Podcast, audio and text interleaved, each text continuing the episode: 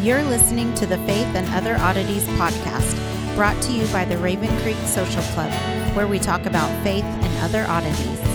For questions, comments, or to be part of the conversation, join us on Facebook, Twitter, and Instagram, where you can find us at Raven Creek SC. Now for your hosts, Emily Dixon and Nathan Underwood. Well, hey everyone, welcome back to Faith and Other Oddities, the show where Emily and I read the Bible and talk about it. Um, last time we were here was uh, two weeks ago, uh, so we kind of took a week off. Uh, as many of you know, and have probably been, uh, you know, have uh, if you've been following the show, we you know, mom's health is in decline, so we've been trying to get out to see her as much as we can, which oftentimes is over three and four day weekends, uh, which means we will generally be traveling on, traveling on the day that we typically record. Mm-hmm. So, um, and then also some friends of ours know that, you know, if you've been following us on Facebook, uh, you know that we went to the Frida Kahlo exhibit at the Philbrook, which was a whole lot of fun. Uh, unfortunately, by the time this airs, it will have been closed. So, um, moved on.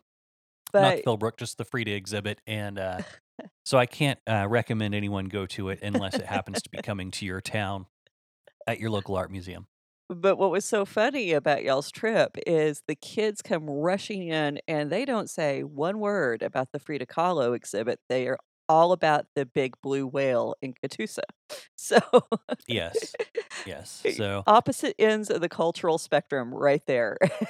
hmm hmm Yeah, it is the largest piece of kitsch art on the route, on the Oklahoma stretch of the Route 66 highway. And that's what it's advertised as. And it's definitely it is that. 100 per I'm going to say that description is about as correct as you can get. Um, so the the reason uh, we stopped there was we uh, Oklahoma issues Route 66 passports uh, to promote tourism, and you can go to different locations and get stamps from the various locations, and you they you know they you know stamp that you visited. And it's kind of a fun thing for the kids to do, and uh, we happened to be in the area, so we we dropped in. There's um I'm not going to go through the whole history of the blue whale, but if you know about the blue whale in Catoosa, Oklahoma, um, you know what I'm talking about. If you don't, look it up. It's kind of it's funny.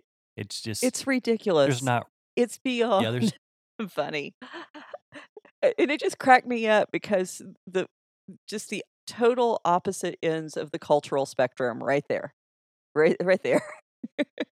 Oh yeah yeah it was it was it was kind of funny. Um, the girls said they had a good time at the at the uh, Frida exhibit though. Um, they were they were a little disappointed because Philbrook is not a very hands-on museum. Yeah. um, as you might imagine, um, being that it's it's art. Um, Don't touch the but, you paintings. know, the- just don't do it. yeah, well, I mean, we we've got and we have some really good museums here in Norman and Oklahoma City that do have a lot of hands-on features and aspects Mhm. to them, so that they're used to going places where there are things to do. Um, we do have uh, the the local Fred Jones Art Museum here is is is really good for for as small as Norman is.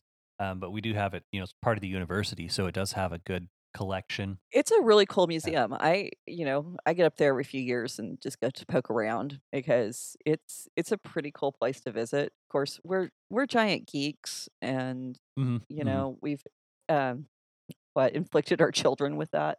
So Yeah, and well, and uh, and the other cool thing about the Fred Jones Museum is it's free. right. Um, it's so you can go at any. Well, I mean, it's it's there's a some kind of I don't know exactly what it is, but there's some kind of endowment or something that pays for it. Um, so we don't have to you don't have to pay admission. Um, but it's it's a really good museum for the size Mhm. and um and for the size of the town. Norman's not exactly a big town, but again, having the university here really does help bringing in a lot of the the culture and things like that. Well, it's significantly bigger than where I live, but yeah, at least Yeah. and it and it melds into other larger cities. So it it kind of is the best of both worlds there because you have some Yeah. big city stuff and some small town stuff all mixed into one. Yeah, no, we we like it here. So, um, but but yeah, that's why that's the all of that to say that's why we were not here last week is because we were traveling to see Emily and mom and everything. And y'all guys don't just So travel to like see us, like y'all like bring supplies. I mean, you your wife, she comes in, you know, with like provisions for the next month and freezer well, we meals and things I don't have to think about, and it's amazing. So, you know, just well we're we're one reason I like to kind of at see a you come.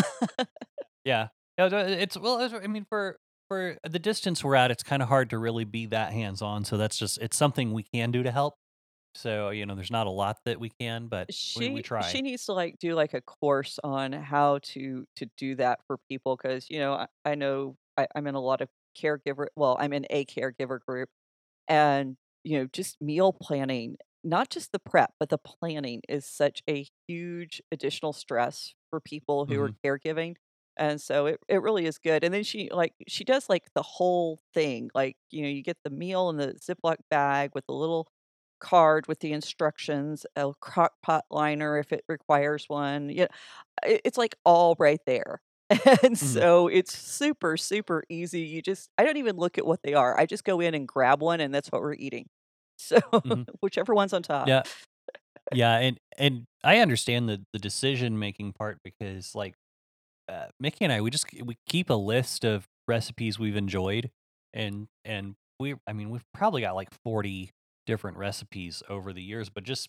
picking which one we're like any one of these we're gonna eat and enjoy it, but it's just which one do we do we want to do? So I I definitely get that. Um, so we I don't know. It's Well, it's it's really it helpful it. and y you know, so it isn't like Nathan and Mickey are just taking this this, uh, vacation time off and not podcasting, like, they're actually contributing to the well-being, uh, physically of various members of the household and my sanity, so, you know, it it's a it it's a worthwhile endeavor is what I'm trying to say, because we're tries we're trying so hard right now just to keep things as simple as possible, and Sure. so that yeah, it is a huge help, and so and, you know, we're still fighting through. I'm Ty's in the middle of building my study. Our house has been in a little bit of an uproar because of that, and, uh, but we're almost there, so I'm actually gonna have a place to work, so maybe I can get ahead on some of my prep time, and we can be a little bit more consistent because of that. Uh, probably hmm wishful thinking, but, you know, I'm always hopeful. So No, I get it. I get it. Well, cool. Well, I know that's a lot more information about us than most people want, but um, like I just I did feel like we needed to explain why we did not have a show, and Right, we have we have mentioned in the past that we will probably have more of those weekends over the at least for the next little while, um, while mom's living with you and everything, yeah, um, because it's I actually I've taken on more duties at work and my schedule has changed, so I'm no longer off all day on Fridays. Actually, uh, work till noon, so I, I don't have we don't have as much time to record ahead. right, Uh, I say work till noon. I go into work at noon and work till like four. right.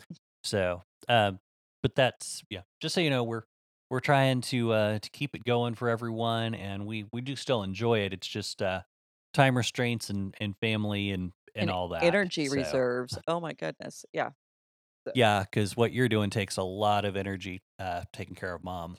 Caregiving is a whole new thing. I mean, we've done it before, but this has been the first time I've been like the lead on that. So it's it's yeah, it, it is what it is. But anyhow, um, we were talking about Solomon, and specifically, we were talking about Hiram last week, and I only got some of the information in uh, about Hiram and, and his stuff. So I figured we can get back into that. I want to touch on a couple of things, uh, go a little bit more in depth on, and then move back into the scripture um, because eh, to me, this is like this is one of those areas in the Bible where it's both good and bad, where you've got like all of this crazy lore that has been built up around this specific event.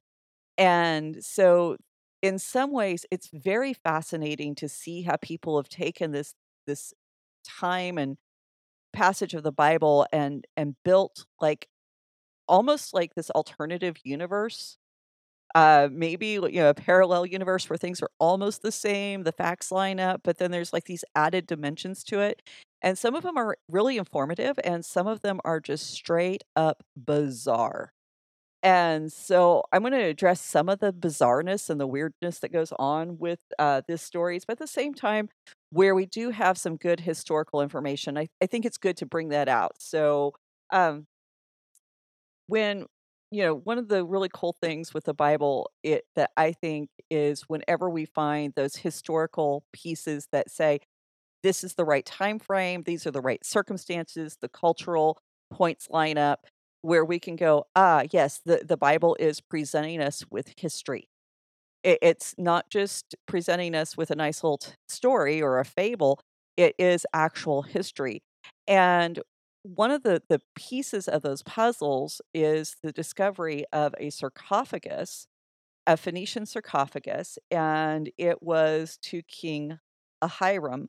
Uh, it's got an, well, it wouldn't be an A, but when you transliterate it, it's an A in front of Hiram. So a lot of scholars and um, researchers believe that this was the Hiram from the Bible. And so before this, we didn't have any concrete evidence that this guy even existed. We had some histories that were referenced by Josephus, but we don't have those histories. They were lost. We only know them from quotations from other people. Uh, we've got him mentioned in the Bible, but other than this, he just doesn't seem to be a real person. And then there's this discovery of the sarcophagus that's from the right time period and it has a 38 word inscription on the rim and lid, and it's the oldest piece of Phoenician writing discovered to date. And so I was going to read what it says because I think it's kind of interesting to see how he was viewed as a person within his own culture.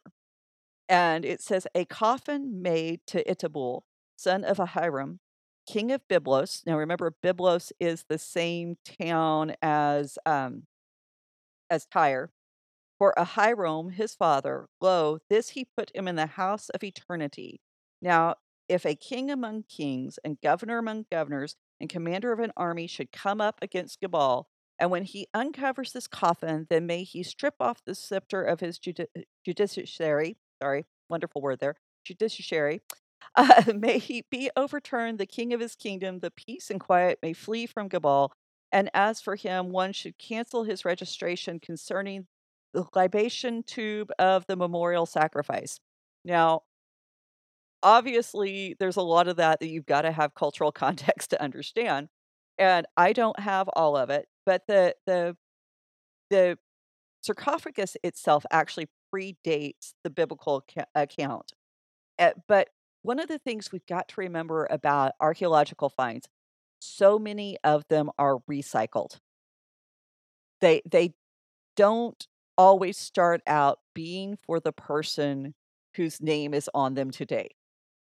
And hmm so you because you got to remember this is not like they could just print this stuff out. These are like stone vessels, stone buildings, sometimes very large stone buildings or you know when you have smaller items, it's still a, a material that's hard to work with and you're doing it all with hand tools. so instead of reinventing the wheel or the temple or the sarcophagus, you just took off a layer and inscribed something new. And hmm so, and this was very, very common, uh, most notably with the Egyptians. And this is the reason why there are certain pharaohs who were almost lost to history again because future pharaohs came along and took their faces off and put a new one on and took off the old descriptions or changed the names, and uh, we can see evidence of that. So that's really cool. Um, but the even though the sarcophagus itself is older, the writing seems to come from this uh, time period, and you can tell that by the the form of the writing and the way words are written. And so these are all things again if you're very familiar with a certain time period, you're very familiar with a culture, you can you can read something and get a feel for when it was written. And uh, one of the things too, I, even English readers can do this, and we talked about this before, but I think it's important to remember that you know if we pick up a a book written by William Shakespeare or Chaucer, we can still read it, but we immediately know that style of English does not come anywhere. It's not a product of our times Mhm. We we know kind of what time period it comes from. You can pick up a book from the early 1900s. That wasn't that long ago. And you can see the shift in the English English and you you know that again, it was not written in our time. And you Yeah. so Well, I mean, it well, it, it's kind of like you know, there's there's uh, I don't remember when it was, but there was a few every few years this thing makes the rounds. There's this supposed uh manuscript found that that tells early Christians that there's another prophet coming and it points to Muhammad and all this. And it's, you know, everyone goes through it and and but they're like but whenever you ask people who are familiar with it, they're like, "Oh yeah, that's been debunked a hundred times because the all the anachronistic language." Mhm. And and eh, and people go, "What do you mean by that?" And you're like, "Well, think about you're watching, you know, think about if you're watching a movie set in the Middle Ages and somebody calls someone else dude or bro. right. You know, you're going to be taken out of the scene a little bit and you're going to realize that was not written by someone in the Middle Ages. You know, it, it's it's that's it's that simple. Well, I mean, Eh, think about like uh, a great movie to illustrate that would be like A Knight's Tale. Uh, you know, you you have Chaucer actually who shows up as a character, and um, you know he's using the flowery speech. He's doing what you would expect Chaucer to do, but then he incorporates the these slang terms from the '90s into it. Uh, you know, David Bowie's uh, "Golden Years" is one of the songs in there, and so uh, you even though you have all the quote, mean, the the set dressing is mhm, correct or mostly correct to for that time period that it's supposed to be portraying. You immediately know it's not a historical representation by the language. Uh, Right. that's your first tip off that this is not supposed to be historically accurate. And so, yeah, and I don't know what it is. So there's this really weird thing in our culture where we go, "Hey, if something's old, it's got to be true," and Mm, which is completely ridiculous. This is like saying that anyone born before you know 1950 had to tell the truth when they wrote something. Um, you know, it, it, it just it makes no sense because people are still people. There were still things like tabloids eh, or tabloid like or in, in in nature and content. Uh, people wrote mhm, satire. People wrote various forms uh, and genres as soon as we started writing. And so to think that people didn't do this because they were in a different time period is ridiculous because now you're saying they aren't human beings with the same kind of sensibilities and uh, you know the same talents that we have today and how arrogant is that? And so I think we need to be very careful to go, oh well just because something's old, it must be true. That it's not the case. It's never been the case. And it will never be the case. And so I, I just really get frustrated when people go, well, you know, it, it's got to be old. I, I- well, fine. Yeah, it can be old. It can date back to the time of Jesus. uh, That's fine. But the our criteria is not age. Our criteria is what's in the on the pages in our Bible. And if it doesn't line up mhm, with that, if it doesn't line up with the the revelation that we have preserved in our history and tradition as Christians, then it's not it's not valid for our faith. And so I think we forget that and we forget that we need to really be paying attention to the Bible first. And one of the reasons, okay, I'm sorry, a little bit of a rabbit trail here if you haven't already picked up on this. One of the reasons people fall for this stuff, I censored myself there. Uh, the reason why we fall for this stuff is because people do not know their Bibles. So many Christians simply do not know their Bibles. They don't read it. And I'm not like trying to force some kind of prescribed quiet time on someone. That's not what I'm doing. I'm not getting legalistic about it. I'm just saying if your faith is supposedly the most important and defining factor of your being, then you need to be in God's word. You need to be seeking out the truth. You need to know it so that when something comes, you know, across your feed in Facebook or on Twitter, you go, wait a minute, there's something a little off in this. There's some reason I need, you know, take some time, research mhm. it, look into it. Uh, I'm not saying there's not going to be new exciting discoveries and archaeological finds and uh, you know text and documents that are going to pop up that might influence or, or shape how we read something to bring us to a better understanding. That's wholly possible. However, we need to be aware enough to know when something is a blatant lie. And Mhm.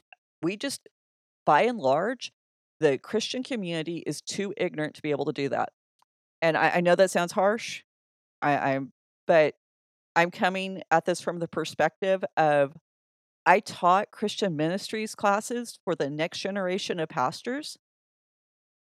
And these are kids who did not, and I say kids, they were young adults who did not know the most basic fundamental Bible stories. I'm not talking about in depth, complex theological issues. I'm talking simple Bible stories. And yet they felt like their life's goal was to be behind a pulpit. So if you're going to be part of the Christian community, and especially if you're going to be in Christian uh, leadership, demonstrate your your devotion, demonstrate your loyalty by taking time to know more about this book. I I Mhm. I have a hard time taking anyone seriously who says I'm a Christian but they can't pick up a Bible and read. They can't turn on an audiobook and listen. And so I I understand that, you know, study takes devotion and I'm very fond of it. This is something I enjoy doing, so I'm blessed in that way. But at the same time, sometimes our faith, even though we aren't saved by works, our faith requires acts of dedication and commitment if it's going to be real and valid. So, um, anyhow, I'm Well, and that and that goes back to the conflation between uh we t- we kind of take the the doctrines and ideas of salvation of where it's not anything we do, and then we want to try to apply that to our calling. And of course, we have our our saying, you know, God doesn't call the qualified; He qualifies the called. Uh, I mean, I, how many times you've heard that from a pulpit? oh, I mean, there you know, God's just going to zap this information into your head. Right, and and so and so we're you know we have these people who are just sitting around waiting, going, well, you know, when when God gives me the motivation, I'll get that done. Well, motivation sometimes comes through incremental acts of discipline to hmm the point where things become automatic. Right. And so that's it's not something that, you know, that, that it's just going to happen. hmm And we are required to develop some discipline. I mean, the the, the word disciple is someone who's practicing a discipline. Right. I mean, it's it's right there. Right. And Um, and so we aren't even talking about like you've got to memorize, you know, the Gospel of John. It- just be familiar. Be familiar with what's in the book. Are you ever going to know it all? No, you're not. Uh, anybody who says they know everything about the Bible is lying to you or they're delusional. And you know, so the point isn't that anyone learns it all, it's that we all learn our little bit of it and we bring that to the table to help others out. And mhm. so we expand the knowledge bit by bit through our own personal studies so we can talk about these things. We can encourage other people through the word. We we know how to apply this to to life beyond just quoting a Bible verse that sounds nice. And so it I I just I get really frustrated whenever I deal with um people who want to tell me how how fabulous they think you know Christianity is and you know they're all about God and glory and whatever but they they just won't take 2 minutes to get just a little bit more knowledge in their head. And Mhm. so anyway, now that I've grumbled at people, um I'm tired. I'm really tired and I'm a little cranky. Um Well, I mean, I, I think these are things that I, we've we've mentioned a lot of them before, but I do think that there is there, there it needs to be said again and again because it seems like people aren't getting it. I mean, from the time of Paul, it's the, in the time of of the writer of Acts. Who wrote Acts? John wrote Acts. Yeah, uh, uh, Luke.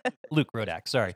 Um, the uh, yeah, where you know where he talks about the Bereans Mhm. and why were they considered more righteous? Well, because they searched the scriptures, they studied the Bible. Mhm. You know it, and and you know as much as the New Testament is great, we really need our our New Testament church to be familiar with what's going on in the Old Testament, so we're not caricature caricaturizing. Yeah. is that a word? Yep, it is. Making a caricature of the salvation story, um, which happens oftentimes in a lot of churches. But um, Well, if you we'll we'll get more on that when we get to Matthew. But well, and, and when you understand the Old Testament or the Hebrew Scriptures and the context for these deep theological thoughts that Paul offers, now his theology makes more sense. And Mhm. so, I mean, uh, so many people have been so confused by some of Paul's writing. And it's like if you would just go back to the parts of the Hebrew scriptures he's referencing, you would understand this. And so now I'm not saying Paul's easy. I, I'm I'm I'm not saying that at all. But there are tools out there that can help you be better in understanding him. So um, Mhm. Yep. we were in uh, all of this about Hiram is in First Kings five, and uh, I had talked about how there were thirty thousand um, workers who were being rotated through in order to provide a labor on at four month intervals for the the building of the temple. And now one of the things that that we need to take into account is with that particular passage we have a parallel account in second chronicles 2 uh, 17 through 18 it says then solomon counted all the resident aliens who were in the land of israel after the census of them that david his father had taken and there were found to be 1000 uh, yeah 100000 153,000 that's what i'm trying to say. 600 153,600 uh, men. Some 70,000 of them have, he assigned burdens, 80,000 to quarry in the hill country, and 3,600 as overseers to make the people work. Now, the first thing that stands out about this passage is there's no mention of those 30,000 men. Absolutely none. And so, one of the reasons why commentators think that chron- the chronicler left that out is because they did not want to draw attention to uh, Solomon's use of Israelites in forced labor, and that they wanted to to keep him this nice, shining, bright golden boy who was the king over the golden era. So instead, the chronicler actually specifies that Solomon's labor force was composed of resident aliens. Now, I'm not a huge fan of this translation. Let's just uh, let's just be upfront about that. Um, it's not wrong, okay? I, I, I want to acknowledge that it, it's not an incorrect translation. It totally works here. I, so, in some ways, I can't throw too much shade. The reason why I'm not a huge fan of that translation is because when we say resident alien, all of a sudden we have our own political baggage imposed on this text.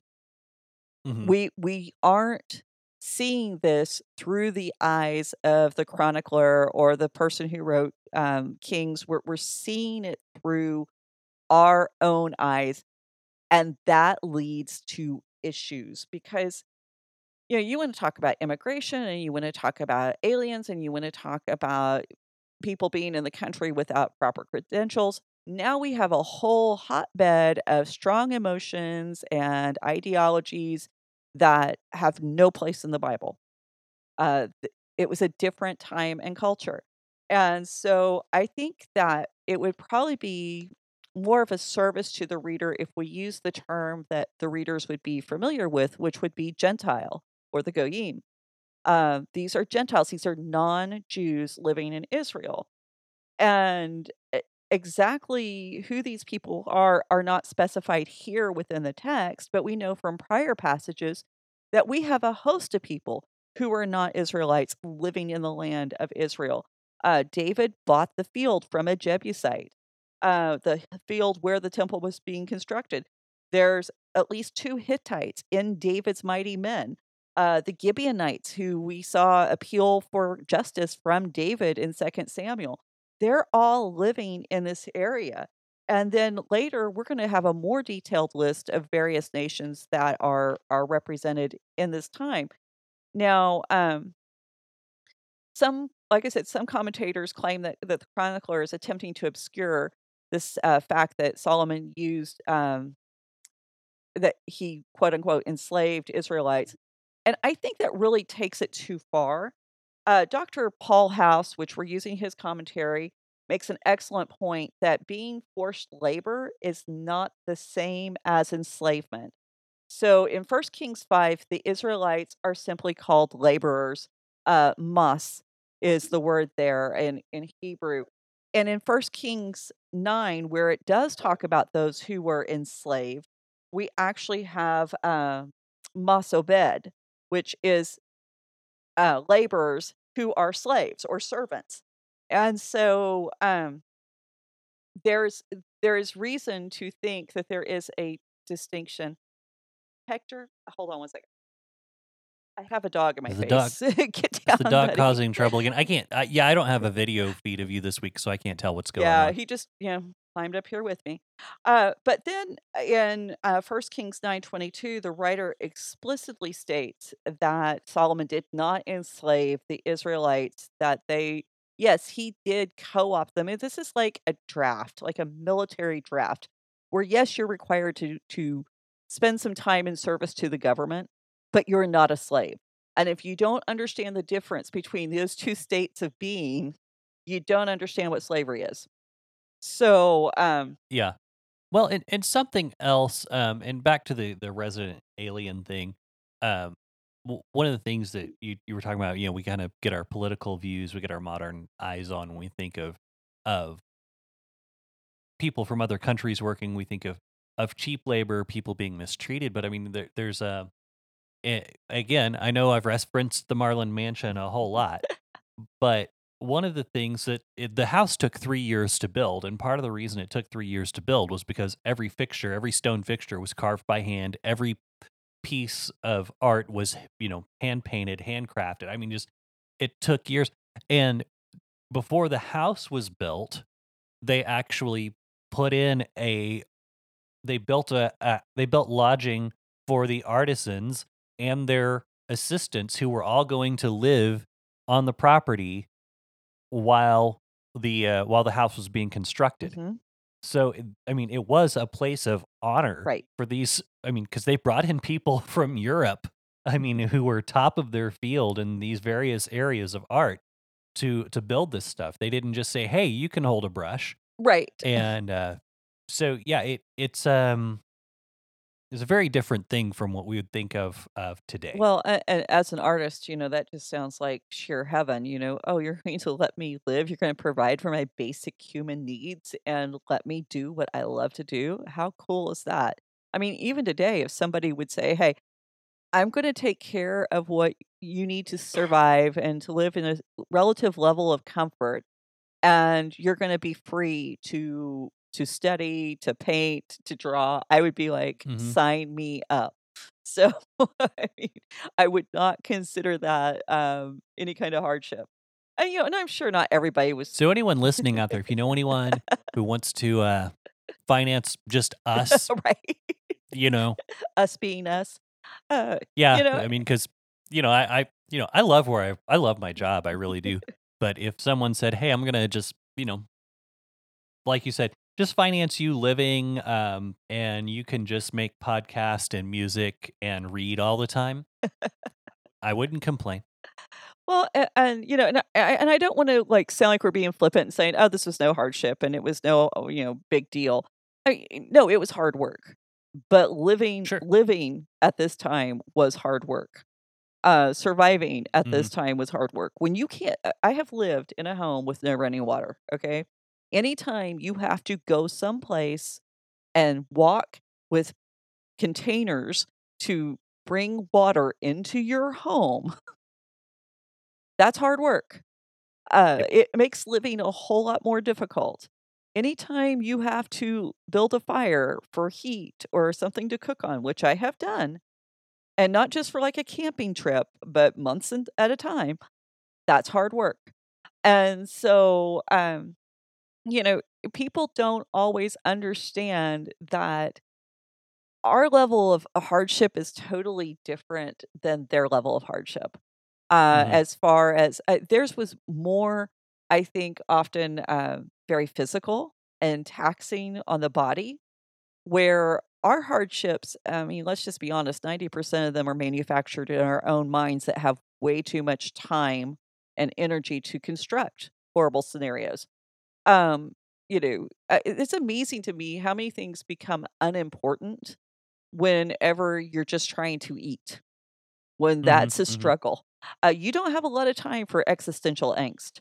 And, uh, we we deal with that quite a bit in our society, and I I personally think a lot of our our problems would be uh, our emotional and mental problems would be helped, not cured, but helped if we'd all had to get a little sweaty from time to time. But I just and and I say that throwing no stones, I say that as someone with a bipolar diagnosis.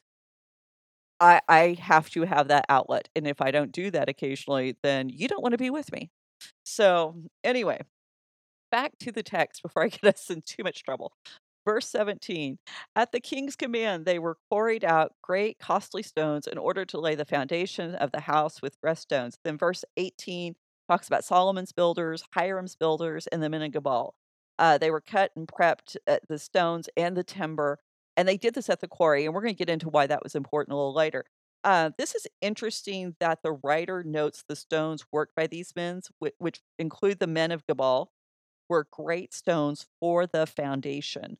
Uh, one of the hallmarks of the Phoenician, um, style of building, which we talked about some last week, were these massive foundation stones, and they would slowly become, uh, taller with each uh, uh, smaller with each level, but the fact that it fits, the description fits what we know to be historically accurate, another one of those little, uh, interesting things. And and this really is it it's just a fascinating turn of events because we're we're kind of seeing this reversal where there's a multitude of worship places where the Israelites are worshiping the their God, and they're still co-opting some of the high places, we talked about that earlier. Now we're coming to a single point of worship, and the foundation, the the the beginnings of this this wonderful structure where God is going to indwell is being created not just by Israel, but by representatives from so many different nations, that they're all contributing to laying the foundation of the temple. And we tend to think of the temple as being something that's almost wholly Hebrew, something that is not, um th that has nothing to do with other nations, a and that's almost a a deception that will just it will lead you far astray, because we forget that this really is about inclusion. And so Solomon isn't building something just for Israel to be able to worship their God. Uh, we learn later in the Bible, it's supposed to be a house of prayer for all nations. So Mhm, it's really I I find it fascinating that from the very foundation, all nations are being represented in different ways throughout, and there is not this, uh, exclusivity that we've kind of been told is the only way to read this. And it's a I think it's a powerful, um, a powerful image. Yeah, well, and it yeah, that's the thing when we talk about the the elect or the chosen, you know, Israel was not chosen, uh, to exclude all other nations, but they were chosen to bring all the other nations to God. Exactly. And, uh, we we forget that when we a lot of times when we read our Bible, and we've we've got to stop doing that. Right? Well, and we're gonna talk about how that's part of the reason for the exile. By the time we get there, it's because Israel had developed this exclusionary ideology that they were sent out. God says, "If you aren't going to invite people in, and you're not going to facil facilitate bringing them into the fold, then I'm gonna send you out. You aren't gonna have a choice in the matter at this point." And the choice it the thing is they had a choice up until they did the wrong thing. A and I think Mhm. that's one of the really cool things, and I I really didn't mean to go here. I think one of the cool things I see in God's discipline is I will give you a choice up until it doesn't serve my purposes. And the minute you sta you lose the plot, that you forget that you have a an obligation, then I'm just gonna rearrange circumstances where even despite you, and despite your attitude, I'm still going to get my way. But he doesn't rob us or deny us of the ability to make the choice. We get to make the choice even to our own detriment. So, um, anyhow more about choices, all about choices throughout this book, because we're gonna find out there's some really awful choices made. So, chapter six and seven, let's talk about them. Um, we are going to go over each verse, but I wanted to kind of give an overview before we get into them because they give us the details of Solomon's building projects, and this includes the temple. Uh, so, we start out with the, the structure of the temple itself, and that's in chapter six. And then in chapter seven, verses one through 12, we look at Solomon's palace. Rashi has some interesting comments on that. And then we pick up again in verse 13 of chapter 7 through 51, and it talks about the accoutrements, the, the utensils used for worship that are within the temple. And now the problem is anytime we're talking about something being built, we're using technical terms. And technical terms are very specific, and they're specific to time, location, job, people, cultures. There's all these conditions they have to meet for that specific moment. And the problem is they don't always hold up well over the passage of time. And you know, we we should know this from our own language. Uh, you know, we could talk about things like a flip side. Uh, we can talk about hanging up or dialing a phone. We can talk about uh, adjusting the rabbit ears. Now, our you know the younger generation may have some idea of what those mean, uh, what those phrases mean as applied in our time, in right now, but they may not have any clue as to where those sayings originated and how they originally applied. I mean, you know, the flip side of a record. I mean, I'm old enough to remember that uh, hanging up a phone. You don't hang up a phone anymore. Uh, and Right. I actually saw a video on on uh, Facebook where a girl was like, "Oh, you literally hung the phone on a hook." She hmm had no idea that's where the, the that phrase came from.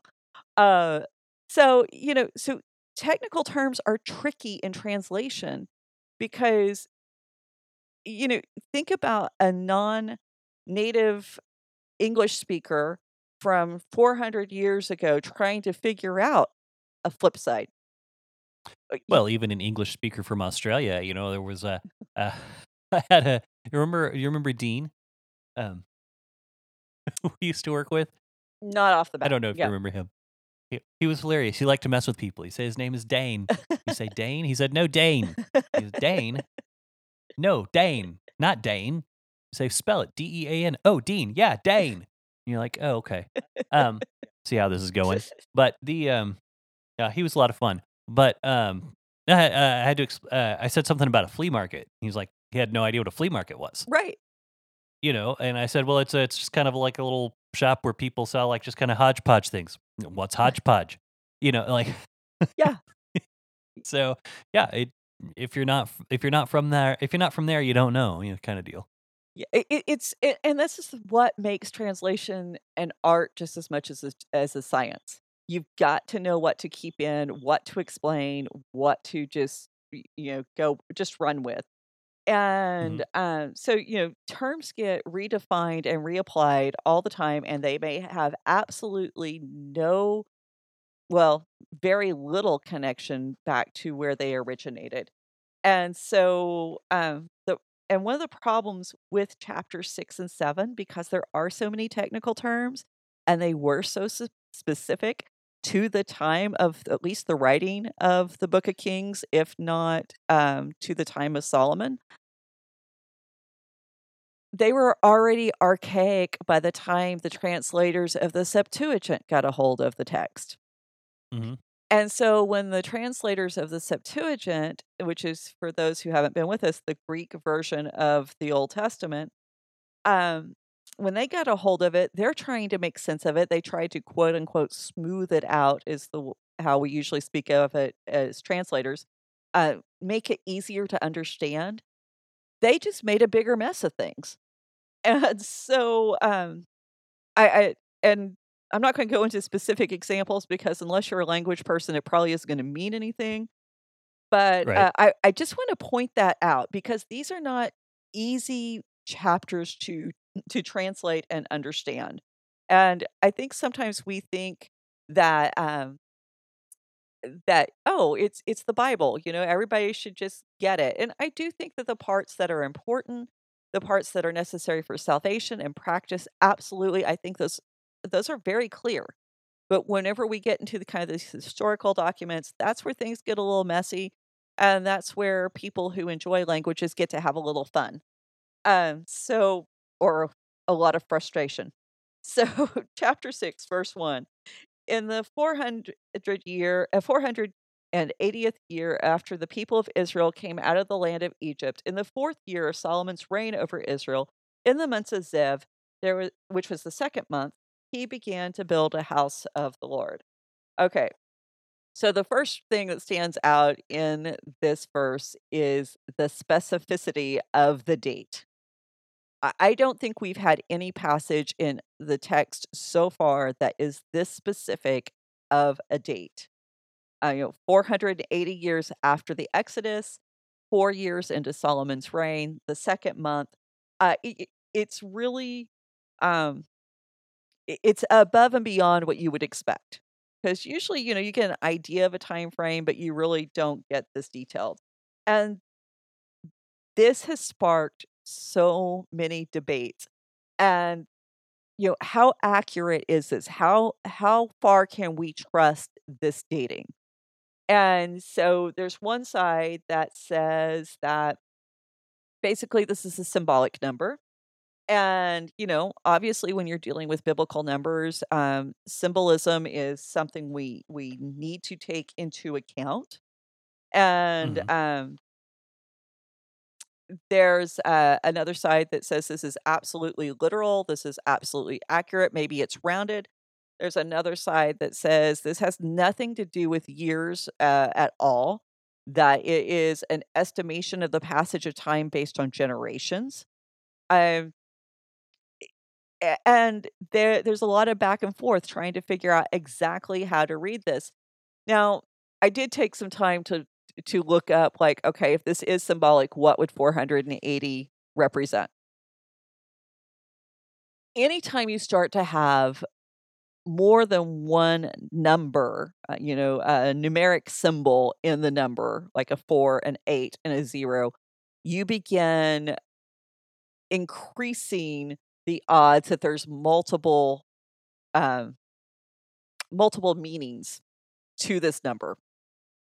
And so there are so many things that 480 could mean that I don't really find any reason to think we can just, you know, grab onto one and say that's correct. Um, there's one suggestion that basically uh, the heavens, the earth, and Elohim, when you add up the numeric uh, value of those three words in Hebrew, equal 480 which you know kind of makes sense and it works well with it with the temple because this is supposed to be where heaven and earth join where elohim is um but netflix the word netflix also has symbolic meaning with 480 um i did not come up with that it could be wrong i found it on google. I just thought it was a nice relatable example.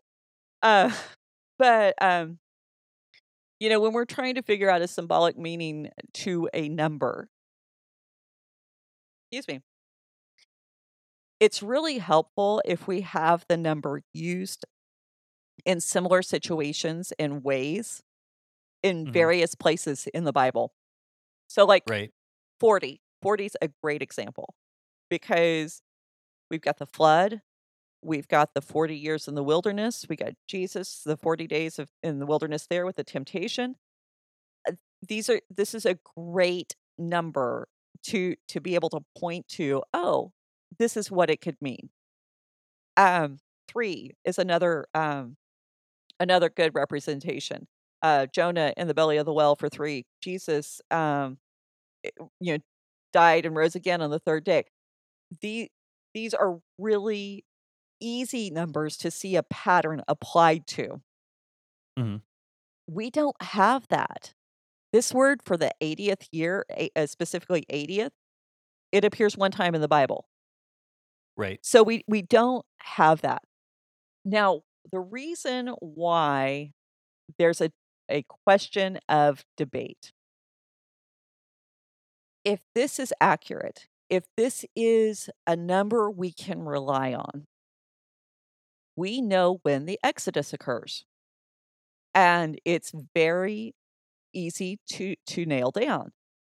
The problem is we have two kind of the most popular options for when the uh, Exodus occurs.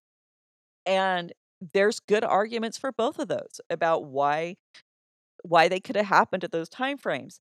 So, uh, if the date for the Exodus is 1450 BCE ish, then it works as an accurate number. If we want to date the Exodus to 1290, 1250, somewhere in there, then it would have to be an approximation based on generations. And so the this verse becomes a point of debate because of what it could reveal about the the previous events.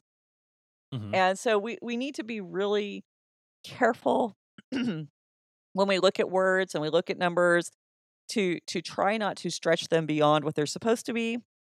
Uh, but we also need to respect when they are being used in different ways because when you don't have a calendar, you don't have a clock on your phone, you don't have alarms. So when your world doesn't run according to these real strict divisions of times dictated to you from an outside source, uh, such as you know an outside mechanical source, time doesn't have the same impact. It it it becomes something much more fluid. And there is a real shift in our perception of time when we begin having begin having these real stark divisions between 9 and 10 a.m. You know, there, there's something that happens psychologically with that. And and I say that as someone who refused to have clocks in my home for years. I kind of resent the fact that there's a clock on my phone. Um, I would have access, don't get me wrong, I'd have access to the time. But one of the decisions I made a long time ago was to stop letting this little mechanical thing dictate my life. And so, you know, because I hate, I absolutely hate when I'm in the middle of a good conversation and I look up and it's 2 a.m. and all of a sudden my brain goes from, wow, I'm engaged, I'm alive, I'm having fun, this is wonderful, to, oh, I need to be asleep now. So, uh, you know, I, I love, there's a freedom that comes with with not having those kinds of stark delineation. And I'm not saying this is the most responsible thing to do. I should probably point that out. But it worked for the season I was in. Now I'm having to be a little bit more conscientious of the time. And these cultures that we're talking about, even when this was written, you know, the closest thing you had to a timepiece was a sundial. And Mm. you know, when when you let those natural rhythms take over, you you don't really care about marking the days on the calendar. And so we aren't after necessarily precision. We're after excuse me, an idea of a passage of time. And the so one of the reasons was like, well, you hear this, you hear me say that, but you're like, but Emily, it was so specific. I really think the point that's what's going on here is we're supposed to understand this as a literal historical event. We are not supposed to miss the fact that this did not happen in some abstract time and place. There was a moment, no matter when that moment was, where Solomon set out to fulfill his intention to build the temple. It happened. That moment was crystallized, it came to fruition, and it was a real, verifiable historical event that impacted the course of the nation's history. And because it is so significant, it is marked in this Hmm. very specific way. And so that's one of the things that we need to keep in mind. Sometimes it's not necessarily the speci- specificities of what's being said, it's the reason why there's so much specific detail given. And so I I just want to um I, I wanted to talk about that because people want to go, well, you know, it has to be dead on the money. It has to be 100% precise if I'm going to be able to say that the Bible is true. Mhm. A- and these numbers so often were never meant to be 100% accurate. They're just supposed to give you an idea, a suggestion. This idea of precision is something that really didn't come along until we had better ways to catalog both time, the number of people, you, you know, uh, how big the Raw information. yeah, yeah, and, and that's a pretty recent development. So yeah, I mean the the amount of space it takes just to just to catalog just raw data, uh, I mean, is is ridiculous. And we're like, yeah, we're just now getting to the point where we can catalog as much stuff as we do. well, think of how big phone books used to be. I hmm mean, just a phone book. And so, um, now one of the cool things that uh, that happened with with this story because it is um it- because this verse is so specific, Rashi could not help himself. He actually decided that it needed to be even more specific. And so he said that this is corresponds directly to 480 years from the time Moses constructed the tabernacle. And so he says this this is the point where um, the the time is being measured from. It's not from the Exodus itself; it's from the building of the tabernacle, and now we have the building of the temple. Well, then Abarbanel says, "Oh, you know, hey, that's a really good thing. I'm going to tell everybody that it was 480 years from the time Solomon's temple was built until the second temple was built." And the math almost works, not quite, but it, it's, uh, I mean, Solomon reigned 900 970-ish BCE, and then the second temple was built, you know, 416, s- six- 20, five, I'm sorry, 516, 521, somewhere around in there. There, there's still debate on the precise uh, years if we go back and look at archaeological and historical records. But um, it was not, uh, something that, uh yeah, I I think we just need to be careful in saying we've got we can be that precise with the dates. Uh, I don't think we can. But, um, now what I do find to be the most interesting about this verse is that it tells us the month, and a lot of times we don't have that information. It's in the month month of Ziv. Uh, it's the 2nd month of the year, the 1st month of the year, and by the way, this is the agricultural calendar. Because, uh, in in the Hebrew cul cultures, you had different calendars. So this the 1st month of the agricultural calendar is Nisan. That's whenever you celebrate, uh, the Passover. And then Ziv is, um, the month where everything starts to bloom. It's when spring is there. It it's, uh, it can mean brilliance, it can mean beauty, uh, it can mean splendor. And so the the month is named for the fact that, you know, the earth is kind of waking up and everything's becoming beautiful. And, um, now of course, the the sages and the rabbis, they saw this as an indication of what the temple was supposed to be. It's supposed to be the stunning, beautiful, uh, building. It's supposed to represent these things throughout the year for everyone, that God is the source of life. But the really fun part of this is it was probably chosen because this is when the spring rains have stopped. And once the spring rains have stopped, now you can move things up and down roads that were muddy last week. Now hmm you have a chance for the mortar to dry in your building. Um, you know, it, so it's not always this big, beautiful spiritual idea that's being communicated. Sometimes there's some practicalities taken into account there. Uh, we really don't, you know, I, I, I don't think we should discount that this is when it happened and that there is probably some element of truth being revealed in the fact that it's the second month and that this is this time of, you know, just gorgeous things happening in the earth. But Solomon's pretty wise guy and he knows that it's not going to be a good thing to have to try to fight the spring rains to build this colossal building.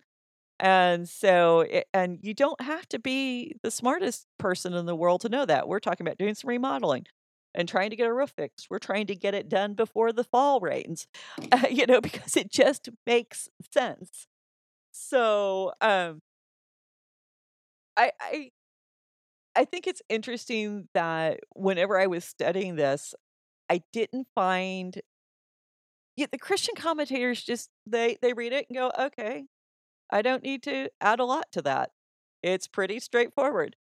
The Hebrew commentators went, oh wow, this is the basis for great stories. And there's actually uh, probably next week we're going to get into one of the wildest extra biblical pieces of folklore out there and we're going to show where that began within chapter six and some of the details of the building of the temple. Um, just because I want people to see where some of these stories started and why they started. And, you know, because I, I don't think it's because, um, I don't think it's because of ill intent or being malicious.